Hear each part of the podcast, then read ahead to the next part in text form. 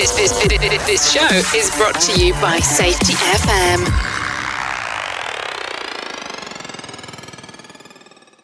On Friday, I was at the International Conference on Climate Change. It was sponsored by the Heartland Institute, a uh, think tank. We interviewed some very interesting people, including. Here, let me see. Uh, I uh, have to go through the interviews, right? No, I got home. I'm. Pardon me. I'm hitting the ground running here. We had a lot of clients out there that I'm catching up on here.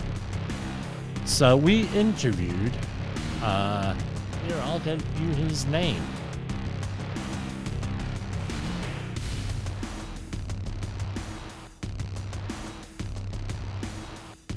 We interviewed Christopher Monckton, the third Viscount of third Viscount Monckton of Brenchley. So he is a hereditary peer from England. What he is is right. So I think uh, okay, I'll be upfront here. I've been studying the global warming thing since 1986. I think there's a lot of questions that have not been asked of what has become the mainstream global warming folks, right? So I was able to secure an interview at this event with the leader of the, uh, and they call him, you know, uh, many different things. Denying climate change doesn't deny climate change.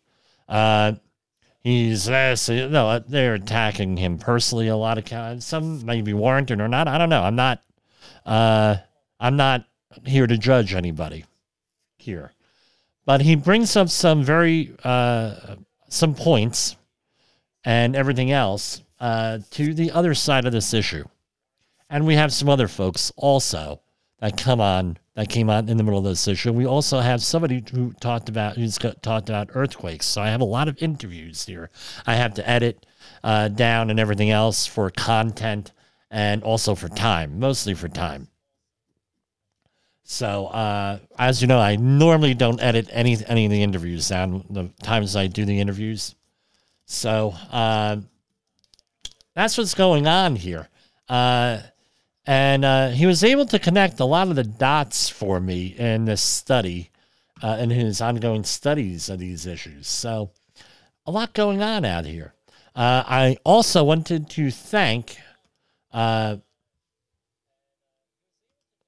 Ian Punnett of Coast to Coast AM and all the other people that sent some very kind words and listened to the program on uh, February 17th or 18th, depending on your time zone. It's a late night slash early morning program, depending on where you live. And uh, I wanted to thank him personally uh, and give a shout out to him. Uh, I had a lot of fun. They kept me on for two hours. So we covered the East Palestine, Ohio uh, train wreck out there. And and since the 17th, now it's the 27th, so 10 days later, we're into this. Uh, some other information came out and stuff, and we'll, we're going to talk about that in a few minutes here. So, uh, what were some of the takeaways? I had seven takeaways here. Right. Number one, the authorities did not necessarily make bad choices. They did not have any good choices to manage the situation. Uh, number two is that it's it, so that had to do with the uh, controlled burn out there. Uh, though I might have made the same decision. They're uh, dealing with the same information, the same equipment, the same circumstances. So, and I really hate to second guess the people in the field, uh, the people closest to the problem. As we know, that's that's always been my attitude. But that, but as far as uh, HOP is concerned, human organizational performance the uh, right the people in the field are the experts and they're the ones who give context to these situations. Number two it is difficult to make a decision how clean is clean. So for example you have lead-based paint. There are interior standards for lead-based paint dust all right when you're doing the cleanups and everything else. So the question is this uh, how clean is clean? How, you know, with any of this how do you know uh, right, uh, I'm uh, working on a toxicology uh, uh, class for one of my clients right now, teaching it. And this is one of the things. The reality of the situation is let me give you some statistics here. The do do do do. The well, I'm calling that if I don't have it in here. They do not have exposure standards for most materials out there. Uh, oh, really? Yeah, they don't really have exposure standards for most materials here.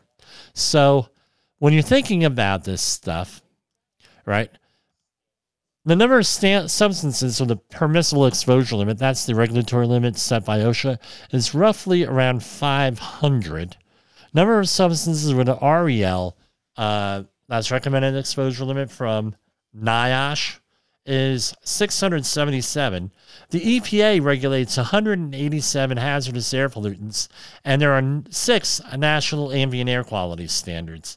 Uh, the ACGIH has roughly, uh, let me see, uh, how many TLVs are there? I'm looking this up, right? Uh, allow, allow, allow. Okay, so do do do, roughly about the same amount, right? Several hundred. Uh, and they also have do do do.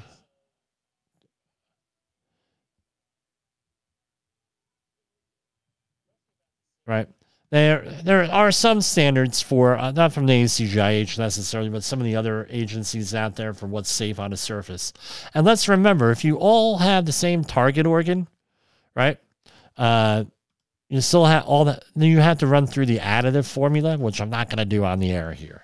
And for that, to see whether you're above, uh, uh, no, uh, unless you're above a, uh, what do you call it? Uh, uh, determine whether you're above the exposure limits. So you would go out and you'd use the formula and run the numbers on the additive formula, figure that out if you have the same uh, target organ. Now, if you're a CSP or CIH or CHST or OHST, it's all on the uh, uh, body of knowledge, the rubric on there. So you can look it up, uh, toxicology. But anyway, so there are no real standards there. And then you're also dealing with chemical sensitivities, genetics, uh, psychological things. These people have been traumatized out there. They got thrown out of their home. There, there's uncertainty and everything else thrown in there. So you got people freaking out here. All right, understandably freaking out, which may be adding to some of this thing, uh, thing these things out there. Uh, number three, some chemicals are heavier there, and therefore the bulk amount of the material might settle in low places of might. I use that in air quotes like basements and sewers, and control and a burn eliminates that hazard. But now we have other hazards. So as of right now, no one died or no one got hurt. No, uh, we're, so actual hurt, uh, however you want to define that. And you know, Todd Conklin mentions that hurt means a lot of different things. Uh, but I tell you what, cleaning up this stuff, if you're a first responder, poses a lot of risk. All right, we're dealing with a flammable material, a hazardous material, and everything else. Uh, you know, it's uh, so you, you you might have an issue uh, here with first responders getting hurt and the immediately getting hurt. So perhaps a controlled burn was the correct thing to do.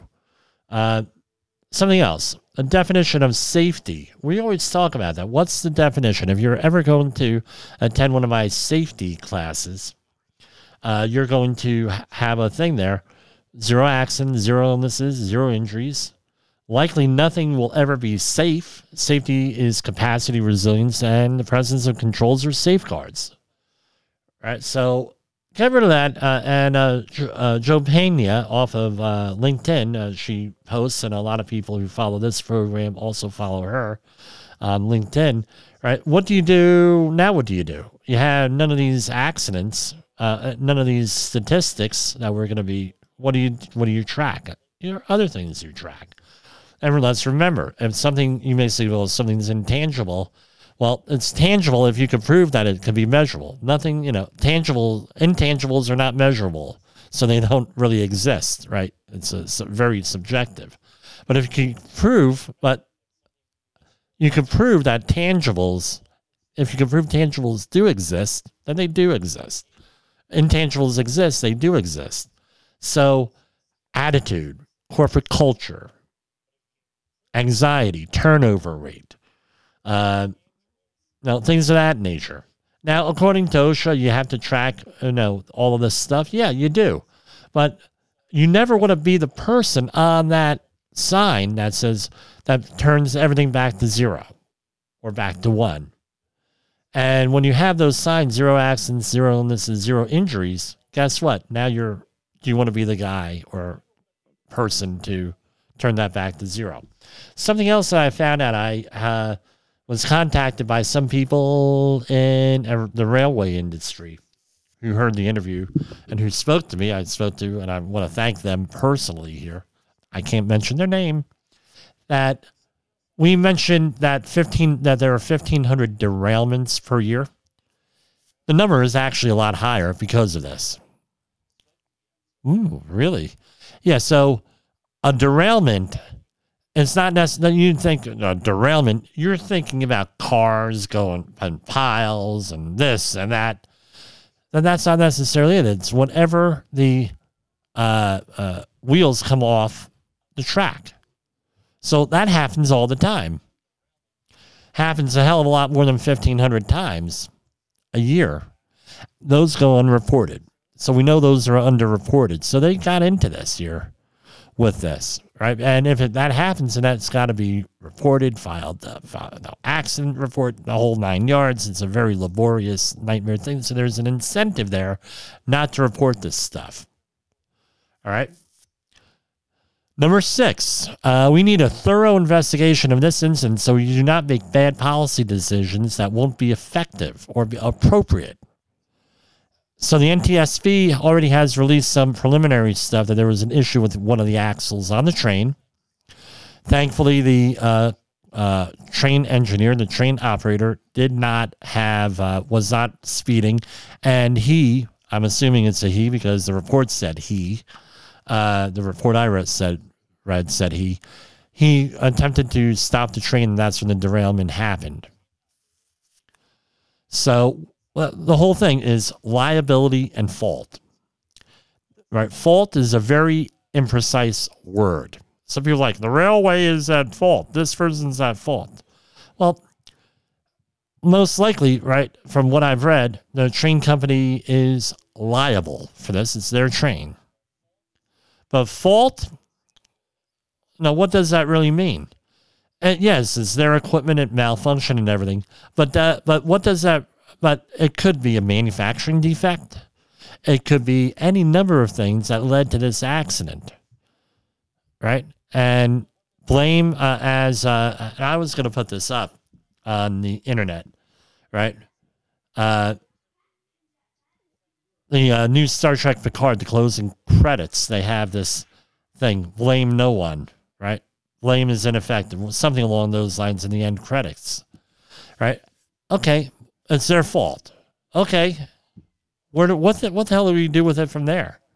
Well, what happened? That doesn't answer what happened. Was this human error? Was this a manufacturing defect? Was this a, manu- uh, a maintenance issue? What was this that happened here? We don't know. Let's figure that out. And there were workarounds on the regulations for this stuff also. Uh, I'm not, uh, I haven't read them personally, but from my sources, there are workarounds on all this stuff with maintenance and fixing things and whatever and inspections. There's workarounds that people normally do that are perfectly legal and it's the industry standard. So, uh, that's how it is.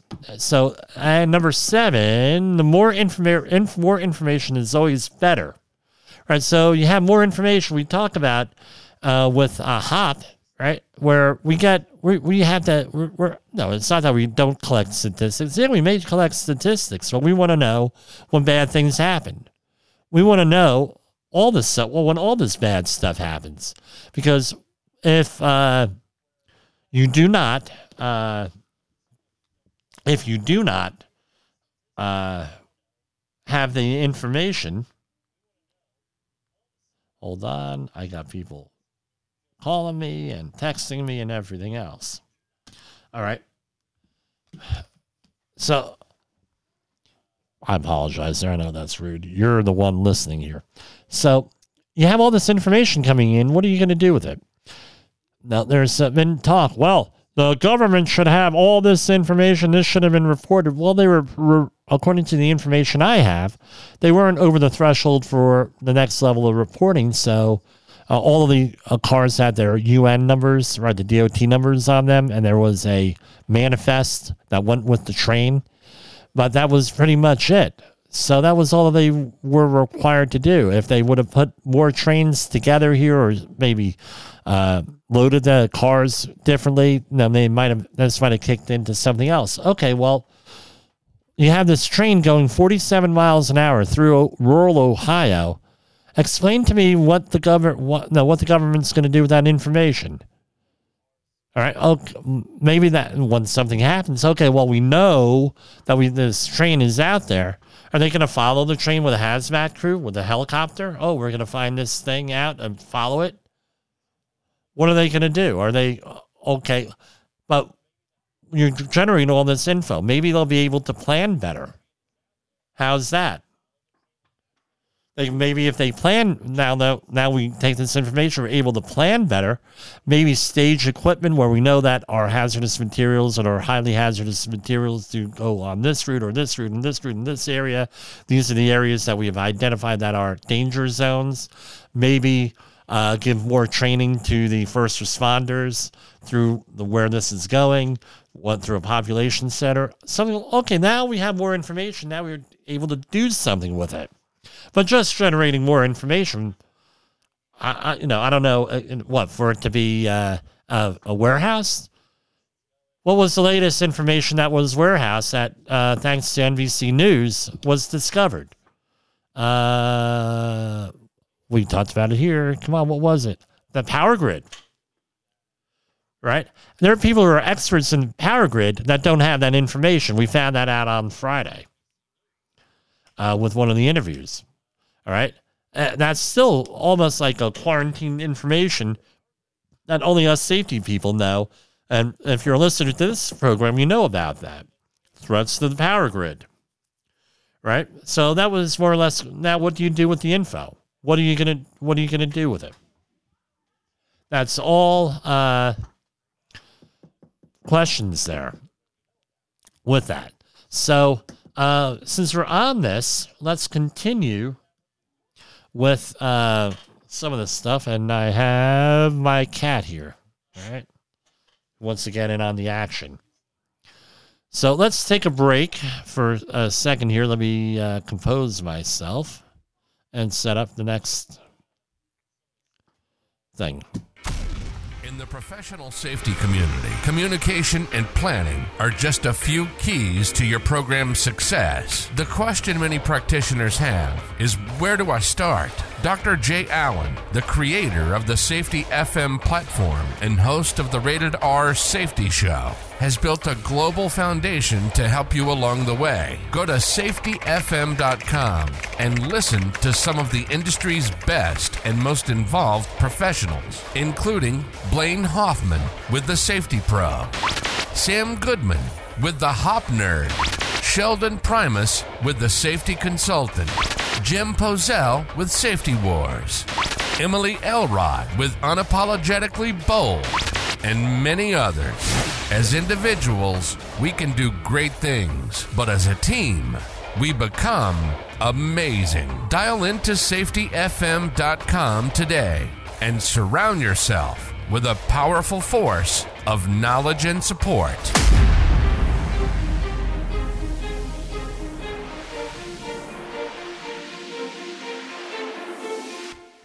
OSHA recordables, first aid cases, catastrophic losses. You want answers? So do I. This is Jim Polzel with Safety Wars. Okay, so we are back here. All right, so uh, we're continuing with our ongoing coverage of the East Houston, Ohio train derailment. So I'm uh, going. I as part of my preparation for the program on uh, coast to coast. I went through all the air sampling and water sampling data and everything that was released then.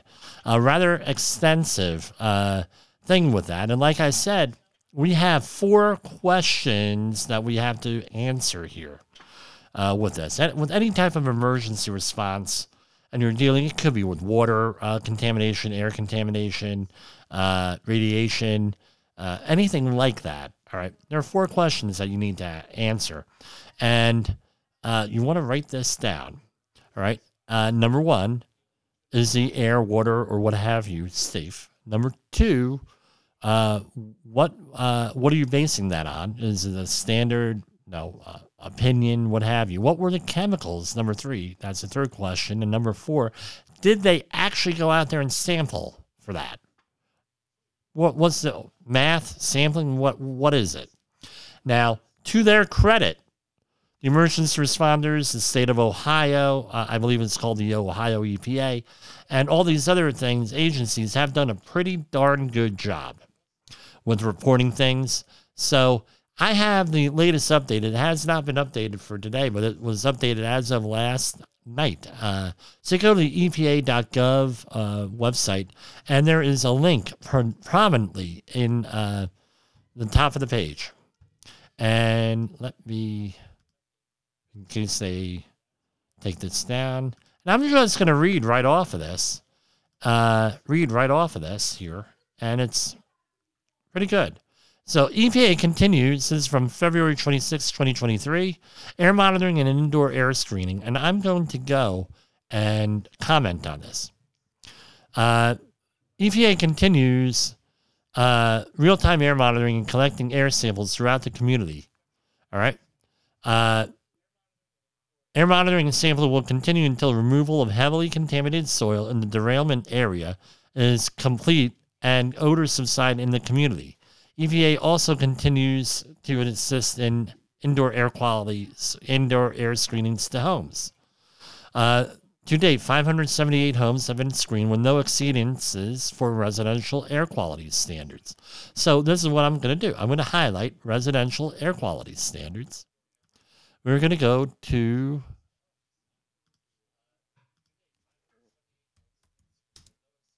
this residential air quality standards. And here we have indoor air quality, right, from the EPA. By the way, we're going to do this in video very shortly on this.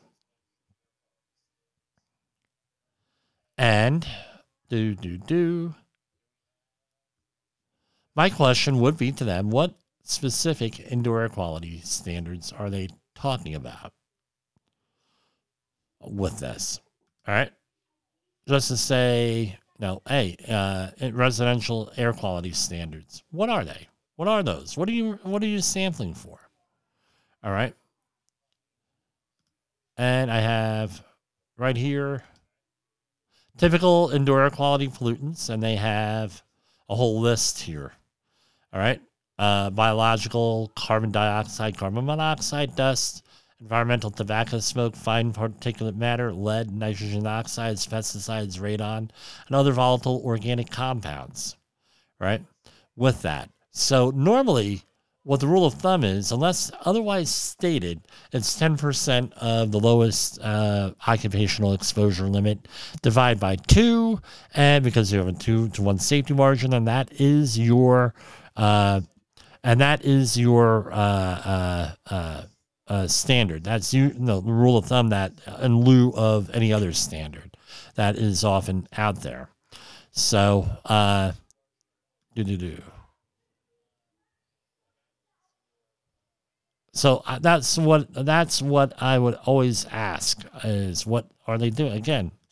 Public drinking water. East Palestine public drinking water testing results confirm there is no indication of risk to the East Palestine public water system customers. Treated drinking water shows no detection of contaminants associated with the derailment. Good. It's public drinking water. That's sampled at uh, that's sampled at uh, uh, uh, the water source, right? Leaving the plant. That gets sampled. Right, residential private well sampling. The Col- Columbiana County Health District continues to sample private water wells. To date, a total of 120 wells, one wells have been sampled in Ohio and Pennsylvania. Okay, so here's my question. what were the results? Right. So again, you have the public water system, right, coming from a water treatment plant, and then you have a private one. What are the results? And and they say that they go on to these, and then uh, soil, right? So EPA continues to support Ohio EPA in the state's ongoing and future cleanup activities for the incident, including water quality efforts. EPA collected soil and sediment samples at the derailment site for analysis for volatile organic compounds, semi volatile organic compounds, aka base neutrals, gasoline range organic compounds, that's usually BTEX, benzene, toluene, ethylbenzene, and xylene, diesel range organic compounds, and oil range organic compounds. And they're referring you over to the Ohio EPA. Waste disposal. EPA issued a directive to Norfolk Southern on Friday, February 24th, to accelerate cleanup of the train derailment site. Under this February 24th directive, waste disposal plans, including disposal, location, and transportation routes for contaminated waste, contaminated waste, are subject to EPA review and approval moving forward. The directive is this directive, so the EPA is standing in here? This directive is an important step in the transition from a state led emergency response phase in the response to an EPA led cleanup phase. All right, so there's a transition. This is going from local to Fed. All right. EPA has decades of experience dealing with hazardous waste, both from cleaning up contaminated sites to regulating the landfills where it's disposed of. As we continue to identify certi- EPA certified facilities that can accept this waste, some of the liquid waste will be sent to a facility in Vickery, Ohio on February 27th, that's today, where it will be disposed of in an underground injection well. Uh, tomorrow morning, Norfolk Southern will also begin shipping solid waste to their Her- Heritage Incinerator in East Liverpool, Ohio. This means the cleanup can continue at a rapid pace. EPA will continue working with the railroad and our state and local partners to identify other solid waste locations. So, air sampling and monitoring. Air sampling and monitoring are two different methods of looking at air quality. Air sampling involves collecting air sample over a period of time, that, aka time weighted average, that is uh, that is sent to the laboratory for analysis to identify and quantify specific compounds. Air monitoring uses electronic uh, devices to provide real time, meaning instant readings of airborne contaminants. So, typically, what kind, and we're going to look here, uh, typically, uh, what uh, happens is uh, with this, they have uh, different mar-. You'll see like they look like little birdhouses. They're usually aluminum and they're around, and they're a- able to put air through a sample medium, usually some kind of charcoal or other treated medium, right? Granular medium for organic compounds uh, that are in vapor phase or uh, are in vapor or gaseous phase, and they send that out for sam- uh, for analysis. Now, air monitoring is a little bit less precise. Often with air monitoring, what happens is uh, you're going to identify classes of compounds. So, for example, volatile organic compounds, that's a class of compounds. You could also have Draeger tubes, or, which are, uh, uh, uh, uh, well, that's a brand name, but they're colorimetric tubes. It's, I'll use a generic. So, these colorimetric tubes are tubes that you run air through, and it gives you a near real time reading right? Uh, So, for example, a benzene tube, when you have to pump it like 20 times to get down to the very low exposure limits for benzene. So the PEL is uh, one part per million. So every one of those pumps usually takes about 20, uh, uh, uh, about 20, uh, I'm sorry, each one of those pumps takes about a minute.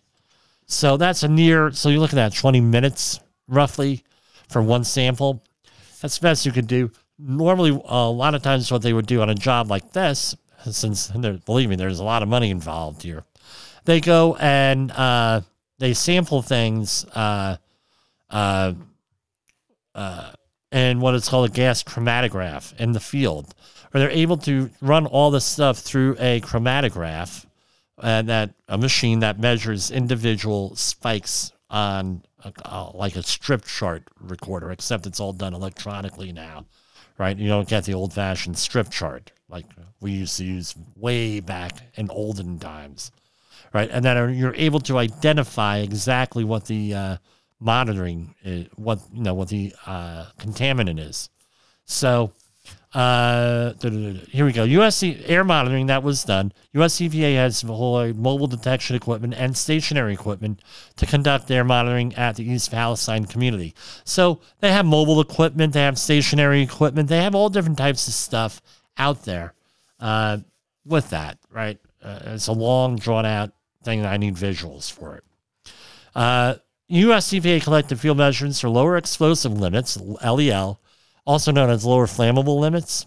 So uh, that's the uh, in air, right? That's a general screening monitor where in air you're going to have uh, you're going to measure all of the explosives in the air, and it's going to uh, uh, measure uh,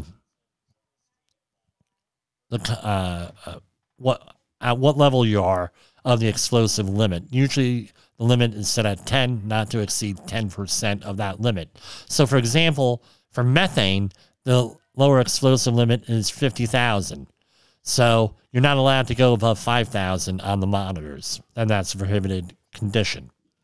Total vol- volatile organic compounds, VOCs, that's a general, right? It's a whole class, and it all depends on how it's set up. I would imagine that they have a higher energy bulb on there. And I'm also, uh, uh, bulb is called a photoionization detector. But in this case, they probably are using what is called a flame ionization detector. So, photoionization detector uses a uh, ultraviolet light that pulls air across it right? A sample of air over it through it. This is all real time. And it ionizes the air, and you're able to measure that ionization. And you get a total level of volatile organic compounds. A flame ionization detector, which is probably what they're also using out there, uses a hydrogen flame to do the same thing. All right. Then you have a hydrogen sulfide detector. That's in there, right? Benzene, hydrocyanide, hydrogen chloride, phosgene. Those are, I believe, they have sensors for all of those. If not, they're using, like I said, with the uh, colorimetric tubes. But I find that, you know, hard to believe. And particulate matter. So, air monitoring locations were selected at schools, residential areas, several government buildings, upwind of the derailment area. Why would you do it upwind? Because maybe there's air pollution coming in from elsewhere. That happens on a lot of the jobs out there that I've been on, where they're in an industrialized area and there are eh, things coming in from upwind. You always sample upwind in the derailment area and downwind of the derailment area. So the, in the derailment area, that makes sense. You, you can figure that out. Why do you want to do it downwind? See what's coming off the site and to set up an exclusion zone with that. And to relate that to the community. So air sampling uh, the EPA uh, is collecting outdoor air samples for VOCs, that's target contaminants of concern list, and tentatively identify compounds, including vinyl chloride, and butyl acrylate, and ethyl hexyl acrylate. Yay, I pronounced everything right. Uh, air sampling locations were selected upwind in the derailment area, the work area, and downwind areas. So they're probably collecting personal samples where the employees are wearing, and also uh, other stuff. So here we have, and I'll mention it's indoor air quality screening. The U.S. EPA has assisted indoor air screening in more than 500 homes under a voluntary screening program offered to residents within the evacuation zone. So they're probably not going to be releasing that sample data online for any of this private stuff. I'd be really surprised. But typically, when I do indoor air quality uh, screening, and what I would be doing is uh, Summa canister or what more commonly is called whole gas sampling. And, and what it is is it's a uh, cylinder. It's about the half the size of your propane cylinder in your grill, right, for the outside grill, or for heaters, things of that nature.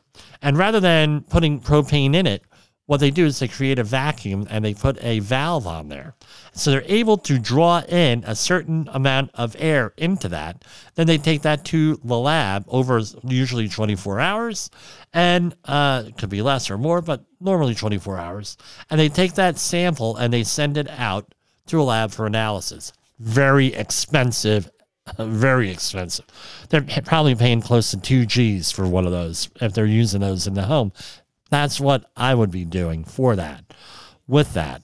And I'd also would be screening homes that are not impacted in that area, that are not upwind of this whole situation. So I would have a reference point of what's going on in the other homes in the community. I would also uh, determine what's going on outside and also inside. So typically, these whole gas samples, when you're doing indoor air quality stuff, you want to measure inside and outside. So you have a reference in there because then you're able to see, well, look, what's going on on the inside is not what's going on on the outside. And is there previous contamination here? Or is this something that we didn't see? And you're able to figure out and more information. And they're, uh, uh, and they are uh, examined by qualified people, usually a certified, usually, not all the time, usually a certified industrial hygienist uh, possibly a uh, toxicologist and maybe an environmental toxicologist or other public health official uh, with that. But this is where you know you get the really high end science folks that are involved in there.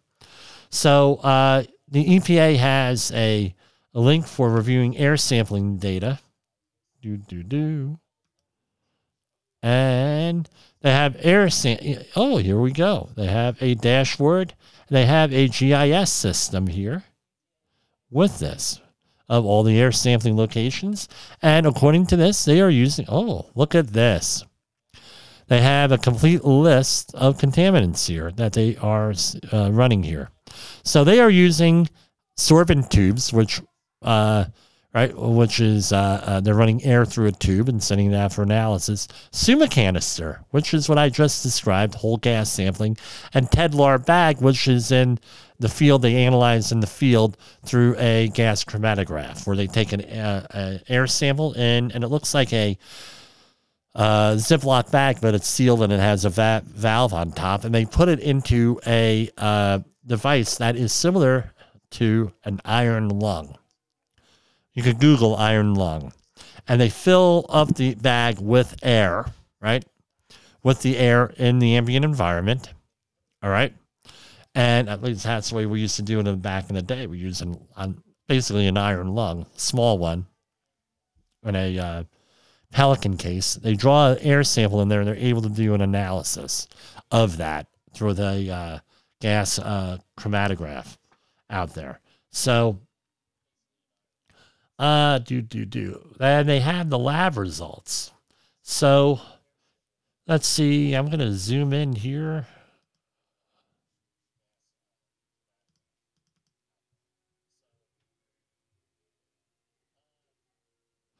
Okay. And it's all here. So here are the lab results. For 111 trichloroethane, non detect. For 1122 tetrachloroethane, non detect not detected. One one and it goes on. I'm looking non-detect. Trichlorofluoroethane, uh, 0.46 micrograms. So that's one. And I know you could go here, and I'm not going to give an opinion here, but I would go and, you know, I would go here. It's very, I tell you what, I'm very impressed with what I'm seeing here. We're going to have to do a zoom here of this. And they have multiple uh, air samples here and reporting here. Uh, I'm impressed. They got their stuff together. I say that. I'm going to say that about the uh, EPA. And they have they have multiple analytes here. So, okay. So, incredible. And here I have in comma separated value. It's all here. All right, so let's go back to, I know this is boring. Now we have water sampling data. And they have water sampling data. hold on. Water sampling data.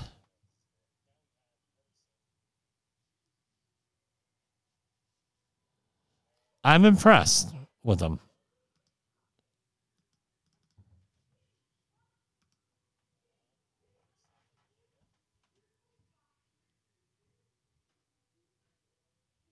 All right. And they ran uh, their uh, sample methods free product or streamer river. Free product means the actual stuff, right? And uh, if there was a, a skim, a sheen, or something like that, or in the water, you're able to get a what is called uh, an aqueous phase, right? So you have, in this case, it would be called a DNAPL dense, uh, non aqueous phase liquid, right? From that would be from vinyl chloride, that would be a sinker, right?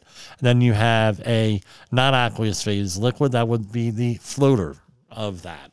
I think that's memory serves me right. That's what it is. Don't quote me on that. I, I know I just said it on the radio. So is it a sinker or a floater? And they're going to be sampling that. And uh, they have a whole bunch of stuff here uh, that they analyzed uh, for. You can look it up on the EPA website. And here you have uh, soil and sediment data. Boy, some attorney's going to have, some consultant's going to make a lot of money here. And now, I'm going to say this. This is something else that I don't think was mentioned on the news. They have uh, Taggart Street here uh, in East Palestine, uh, Ohio. All right.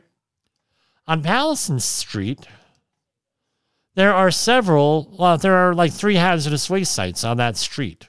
So my question is this is why they're doing all the sampling. Was the contamination they're seeing, if any at all, coming from these hazardous waste sites? I'm sure there's a lot of consultants out there sweating bullets right now, hoping that they did the cleanup appropriately. And they, they right, and I'm sure there's people from Norfolk Southern saying, "Holy, no, holy mackerel, we may be head up with uh, uh, cleaning up other people's messes." That might happen also. Mm. Something uh, you know in the background. So uh, going on out here. That's what I'm famous for, apparently. Right, almost famous. So, again, a lot of uh, air monitoring data, everything else. Uh, you can have a field day here. If you want to hire me to look over the air monitoring data, you can call me at 845 269 5772. I'll do an in depth, uh, uh, an in depth, uh, thing, right? An in depth uh, analysis of it.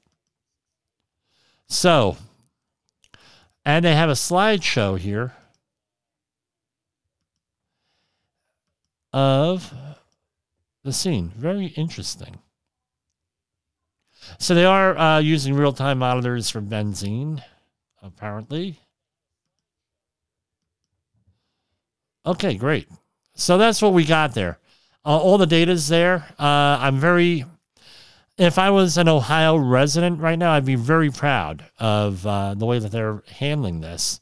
As far as, uh, I don't know about, no, safe or not safe, but as far as the amount of data that they're generating, I'd be very proud. I think they're, uh, they're doing a, uh, doing a great job with this stuff. but the thing is, this is the problem, as Ian Punnett had uh, brought up.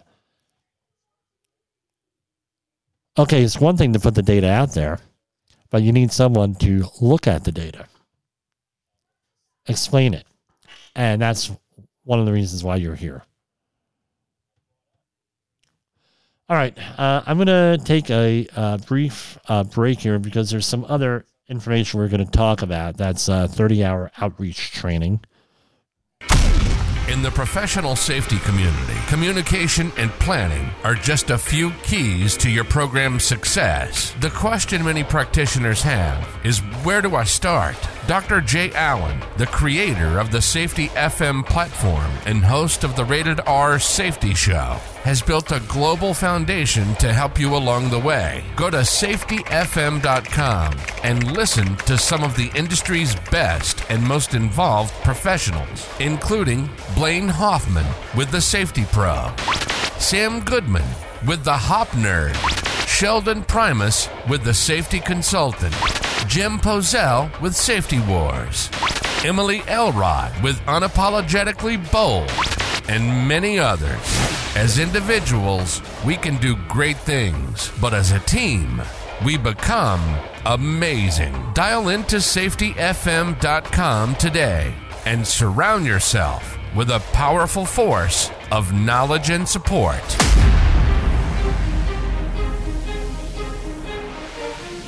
OSHA recordables, first aid cases, catastrophic losses. You want answers? So do I. This is Jim Polzel with Safety Wars. Okay, uh, I didn't know that is uh, 15, what, what was it? 19, 20 years ago today. 20, uh, how many? Uh, 18, 20 years ago today, uh, Fred Rogers died. He would have been 94 had he uh, lived. Yeah, 2003. So 20 years ago today. Well, rest in peace, Fred Rogers. Uh, I remember watching him. Anyway, let's talk about OSHA 30 hour training, 10 hour training. So, as everybody here probably knows, and if you want OSHA 10 hour and 30 hour training, give us a call 845 269 5772 or email me at jim at safetywars.com. Uh, it's very frustrating uh, to me, right? And to legitimate trainers. There's a lot of misunderstanding. It's not the person on uh, taking the class, they're misunderstanding so much. Sometimes things get misunderstood. But it's people on my end that have a problem with communicating it. So OSHA has four areas for outreach training. And this is federal OSHA. States have different requirements. Some of the states and some of the industries, some of the facilities require OSHA outreach training to even be eligible to work with, uh, to even work in, uh, to even work in the industry. So I worked at a facility. You needed 10 hour training, you needed 30 hour training for another one, construction, or you needed PSM training, which is another training that's not outreach training, but PSM, process safety management training uh, with that. And what the idea is, is to make you aware of the hazards, and it's an awareness level training. You're not actually certified to do anything. So, what happens often is and it's with unscrupulous safety companies uh, and uh, safety professionals. They send these. They said, "Yeah, we're going to give you training." They tell that to an entry level person. They send them to a thirty hour course, and they come out of the thirty hour course. Now I am an expert on safety. Uh uh-uh, uh, that's an awareness level training course. Every one of these courses is supposed to be different and it's supposed to be specific to what you're doing. So, for example, uh, no, there's construction, general industry, maritime, and disaster response. So, for example, if you are doing concrete construction, you're probably going to be talking a little bit about concrete hazards, silica hazards, and within the guidelines, you know, so many hours this, so many hours this, and uh, crystalline, respirable crystalline silica. If, however, you are a uh, another construction trade, a glazer, all right, or lather, all right, or lather, right, with the rebar. Your focus is going to be a lot different. You're not may not worried about respirable crystalline silica on those jobs, right? So much. You, respiratory protection, not even required with that. All right, so this is an awareness level. So often what happens is companies are say, yes, my employees are trained, they have a 30 hour course. Well, guess what? That doesn't include scaffolding competent person, any competent person for that matter. There's like 27 different areas that you need for construction. That doesn't include fall protection competent person. That does not include uh, uh, aerial or boom lifts. That does not include uh, respirable crystalline silica, right? You may mention it, respirable crystalline silica, for five minutes, but that's not the full blown training. Permit required confined space entry. You may mention it for a couple hours. You may talk about it maybe for three hours. But OSHA, uh, if you go to the OSHA course, that's a three day course. If you go to an o- OSHA outreach center like uh, Rutgers, it's a three three day course, two and a half, three day course. Uh, you go to any of the other ones out there, it's a week long course for that, uh, for some of the places. So that's, you know, you're not getting actual training, you're getting awareness training. Like, oh, this is what you need to look at. Something else that you're supposed to be getting. Back in the day, it was a lot, it was like two hours. Intro to OSHA where we're, we were supposed to go through and we're supposed to tell you a little bit of record keeping and things of that nature. A lot of trainers don't even go over that because the curriculum is very loosey goosey. I run into companies that run into an issue where they don't even uh, do the outreach. Uh, when they did the outreach training, they didn't know about reporting, that's this is not through no fault of their own, right? They're they they're going here, they get sold. Oh yeah, I'm going. I'm going to be 30 hour trained. I'm going to know so much about this, and they go there. There's a lot of stuff that they don't know about. That's where a professional person on staff uh, come has value. This way, for example, if you're going to have a hospitalization, an in person hospitalization, I don't mean going into an emergency room because an emergency room uh, in a hospital is not necessarily an admission into the hospital. Right. And there's different interpretations for that. And that's a long story. But they get admitted into the hospital like overnight, something like that for, you know, surgery, what have you, right? Overnight for other than not, right? You had to call OSHA within 24 hours that of that incident. That's a that's an issue here. All right. Uh, another point. Uh, that that's not what the employer's responsibilities are under OSHA. That's often not talked about, right? So if you're an employer class, so let's say that you're teaching a class full of employers, often, oh well, the employer, no, depending on how it is, a trainer, and I've seen it happen trainer will say, "Well, your employees are all responsible for their own safety." You know, you know, I was in here in the men's room, and there's that sign, and you have a mirror on it. The the person in this mirror is the last uh, is the person responsible for their own safety, and this is what the employee's responsibility are, and that's how it's taken. Oh, employer, not not too much, and then you get the other end you're the employee, and they say, well, hey, the employer is responsible for everything, blah, blah, blah, blah, blah, blah, blah. But if you're an employer, it's uh, incumbent on you to figure out what your legal responsibilities are. So, for example, in New York, it's one of those few states out there that if you're a competent person and you screw it up, good chance that someone gets killed, you, you could go to jail. The state will enforce that. All right. Maybe you should know that. And, you know, we're not supposed to go into local stuff on the, uh, know, during the OSHA outreach training.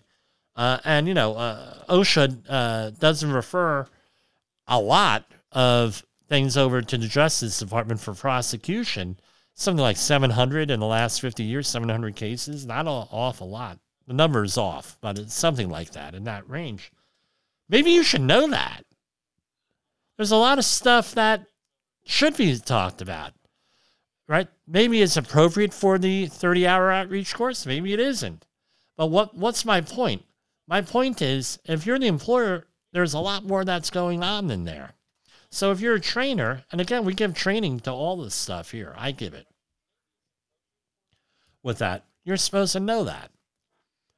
Uh, first aid CPR training. Unless you have uh, a three to four minute response, from emergency responders like an EMT or something. You got to have first aid CPR training, some designated people for that. Wow. there's a lot of stuff that goes on that you need to know and you need to do outside that 30 hour course. So don't think that, oh, yeah, I took the 30 hour course and blah, blah, blah, blah, blah. Now, in New York City, there are people who are still, right? No, so New York City has a 30 hour requirement, 30 hour outreach requirement uh, under the Department of Buildings stuff. And on the DEP, the same thing. There's still people out there that I talked to, yeah, my boss fought them off, off the street, these 30 hour cards. Really? Can I see it? No. Oh. Right? There's so much. So don't think that because someone has a 30 hour card, they actually know what's going on. Right? So, because of the varied quality of those training classes uh, out there. I mean, it, you know, Daily News had it right safety for sale right? 13 years ago now. You can Google that, right? Uh, 13, 14 years ago now. So that's something you need to remember. All of this stuff. What kind of training do I need? What kind of training do I have? What do I need? If you're the employer, you're supposed to know that. Now, you also get the situation with uh, human resources. I run into this often. I'm an MBA. I know everything that's going on in here. And then you figure out, well, they know uh, what they don't know. Well, did you do this? Do you know this? Do you know? Because MBA programs normally do not cover, and human resource programs don't really go into OSHA in depth. That's where you need a safety professional guiding you along on that and that's where you run into things. And I and I run into a lot of HR people that, right? If they're working with me, I'll sit down with the HR people. We'll have the HR people actually go through the 30 hour course. Some of the other trainings, I'll give them a list. Uh, things I, um, for one of my clients, I got all the office people that handle uh, clients and stuff like that. Get them all together. We're going to explain what all the training is and what OSHA is and everything else. So you're able to get through uh, all of that. But anyway, this is what I wanted to talk about. Uh, I'm back. I'm not going to be on every day this week, uh, but I will be on a majority of the days uh, live. Uh, that's what's going on. And I just wanted to thank everybody for the ongoing support. And this Friday, we are celebrating two years on the air. And I want to thank everybody for their support if uh, you don't listen on Friday. So, We'll be back, God willing, tomorrow, fighting that safety war. See you tomorrow. The views and opinions expressed on this podcast are those of the host and its guest and do not necessarily reflect the official policy or position of the company. Examples of analysis discussed within this podcast are only examples. They should not be utilized in the real world as the only solution available, as they are based only on very limited and dated open source information. Assumptions made within this analysis are not reflective of the position of the company. No part of this podcast may be reproduced, stored in a retrieval system, or transmitted in any form or by any means, mechanical, electronic, recording, or otherwise, without prior written permission of the creator of the podcast, Jay Allen.